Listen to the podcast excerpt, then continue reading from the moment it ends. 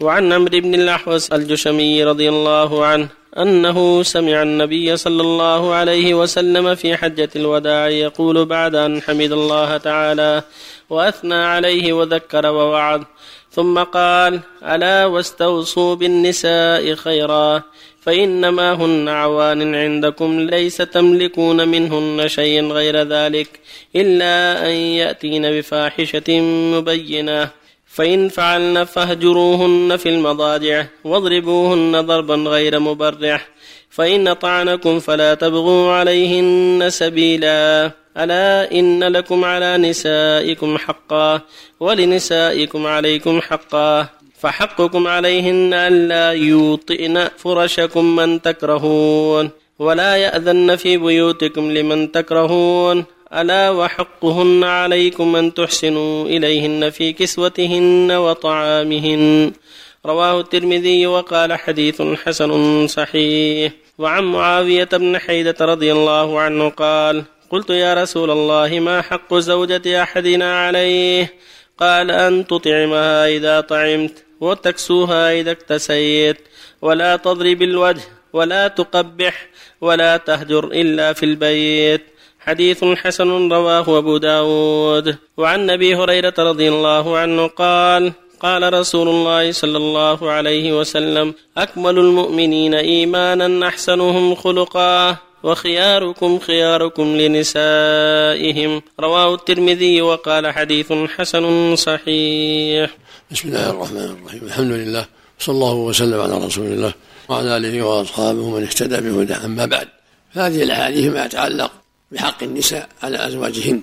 الله يقول جل وعلا في كتابه الكريم وعاشرهن بالمعروف وقال جل وعلا ولهن مثل الذي عليهن بالمعروف وللرجال عليهن درجه فأمر سبحانه بأن يعاشرن بالمعروف واخبر ان لهن مثل الذي عليهن بالمعروف من الإحسان وطيب الكلام وأداء الحق. فلها حق وعليها حق. فعلى الزوج إحسان العشرة وطيب الكلام وحسن الخلق والإنفاق والاستيصال خيرا. توجيهها إلى الخير إلى غير هذا وعليها السمع والطاعة في نفسها وفي بيتها وألا توطئ فراشه من يكره وألا تأتي بيته لمن يكره. وفي خطبة الوداع يقول عليه الصلاة والسلام ولهن عليكم رزقهن وكسوتهن بالمعروف ولكم عليهن ألا يوطئن فرشكم من تكرهون وألا يأذن في بيوتكم من تكرهون. في حديث معاوية بن حيدة لما قال يا رسول ما حق زوج أحدنا عليه ما حق زوجة أحدنا قال لا تطعمها إذا طعمت وتكسوها إذا كسيت ولا تضرب الوجه ولا تقبح ولا تهجر البيت. يعني كن طيب العشرة طيب الخلق تطعمها من طعامك وتكسوها من كسوتك. تكون عادلا في الكسوة والطعام ومع هذا إذا أدبت لا تضرب الوجه. يكون أدبا خفيف لكن ما فيه ضرب الوجه. الوجه لا يضرب لا في الحدود ولا في غيرها. ولا تقبح لا تقبحك الله. ولا تهجر الله في البيت إذا هجرت تنام معها في البيت. ولكن مثلا تعطيها ظهرك فراش غير فراشك لا بأس عند الحاجة كما قال تعالى ولا تتخون نشوزهن فأيضوهن وهجروهن في المضاجع واضربوهن. قال اهجروهن في المضاجع واضربوهن إلى ضربا غير مبرح فسرها النبي صلى الله عليه وسلم. هكذا المؤمن مع أهله يعاش بالمعروف ويتكلم بالطيب ويحسن إليها في خلقه وفي أعماله كلها لا يكون فظا غليظا ولا مسرفا ولا سخابا ولا لعانا بل يستوصي بهن خيرا. وعليها هي أيضا أن تقوم بالواجب وأن تحسن العشرة وأن تمتثل أمره في المعروف ولا تأذى في بيته بغير إذنه ولا تعطي فراش من يكره. على كل منهما التحبب إلى أخيه إلى زوجه. كل واحد يتحبب إلى الآخر بالكلام الطيب والفعل الطيب الجميل. الحديث الآخر يقول صلى الله عليه وسلم أكمل المؤمنين إيمانا أحسنهم خلقا. حسن الخلق من كمال الإيمان. طيب الوجه طيب السلام. هكذا المؤمن. طيب الكلام طيب السلام طيب المعاشرة. فحسن الخلق من خصال الإيمان. ومن كمال الإيمان. أكمل الإيمان أحسنهم خلقا لما قيل قال يا رسول الله أنت برا أمر عليه الصلاة والسلام بحسن الخلق. لما قيل أي البر قال حسن الخلق. فحسن الخلق من أهم المهمات ومن أفضل القربات. فالمؤمن يعتني بحسن الخلق مع أهل بيته مع أقاربه مع جيرانه مع جلسائه. يقول البر حسن الخلق. هذا كلام عظيم. ويقول صلى الله عليه وسلم إن أحبكم إلي. وأقرب من منزلتي يوم القيامة أحسنكم أخلاقا. فحسن الخلق له منزلة عظيمة ولا سيما مع الأولاد مع الأهل مع الأقارب مع أهل الخير مع الزوجة وخياركم خياركم لنسائهم. يعني خياركم في المعروف خياركم النساء في الكلام الطيب والأسلوب الحسن والعشرة الطيبة وعدم الظلم وعدم التعدي. وفق الله الجميع سماحة الوالد. أه، سماحة الوالد الحديث في الحث على تعلم الفرائض. أحسن الله إليك. فيها ضعف ولكن تعلم الفرائض من أهم العلوم.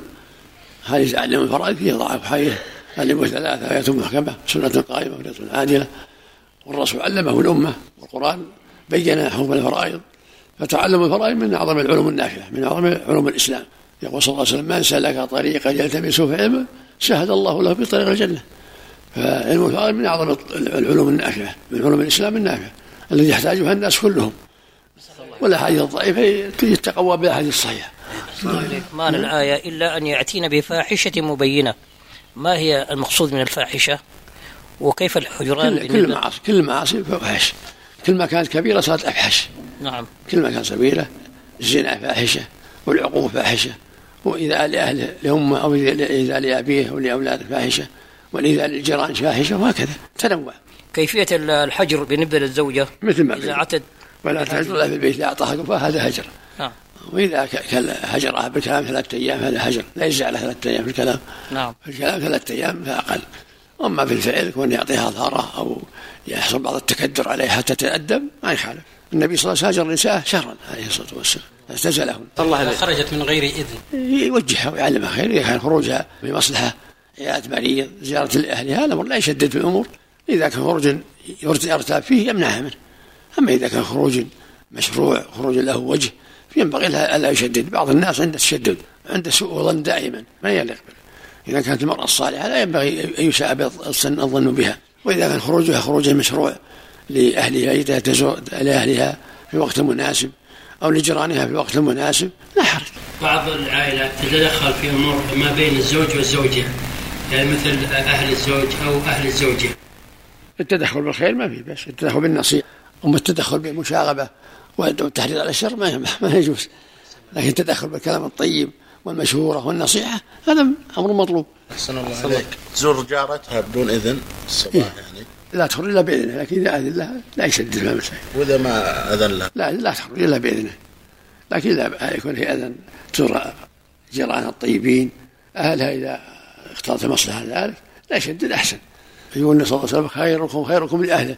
وأنا خيركم لأهلي اللهم صل اللهم صل عليك. الحديث الآخر خياركم خياركم لنسائهم البر حسن الخلق. التعبيس والتشديد مهم من حسن الخلق. حتى مع الخوات والنساء. إذا كان طيبات ما فيها إذا كان بيوت طيبة ما في بأس. البيوت الرديئة لا يعلى لها فيه أحسن الله عليك نحن الله بعد. تأخر المأموم عن قراءة الفاتحة لكونه ساهيا مثلا. ثم ركع الإمام. يركع ولا قبل أن يتم يركع ولا عليه شيء يركع ولا عليه شيء. أحسن الله تسقط عنه بالسهو وتسقط عنه لا قصدي يعني ثم رفع الإمام قبل أن يتم. لا يركع لا يصبر. يركع ويقطعها. أحسن الله ولو قال انه يأتي بركعة جديدة. لا يقطعها ويركع مع امام أحسن الله عليك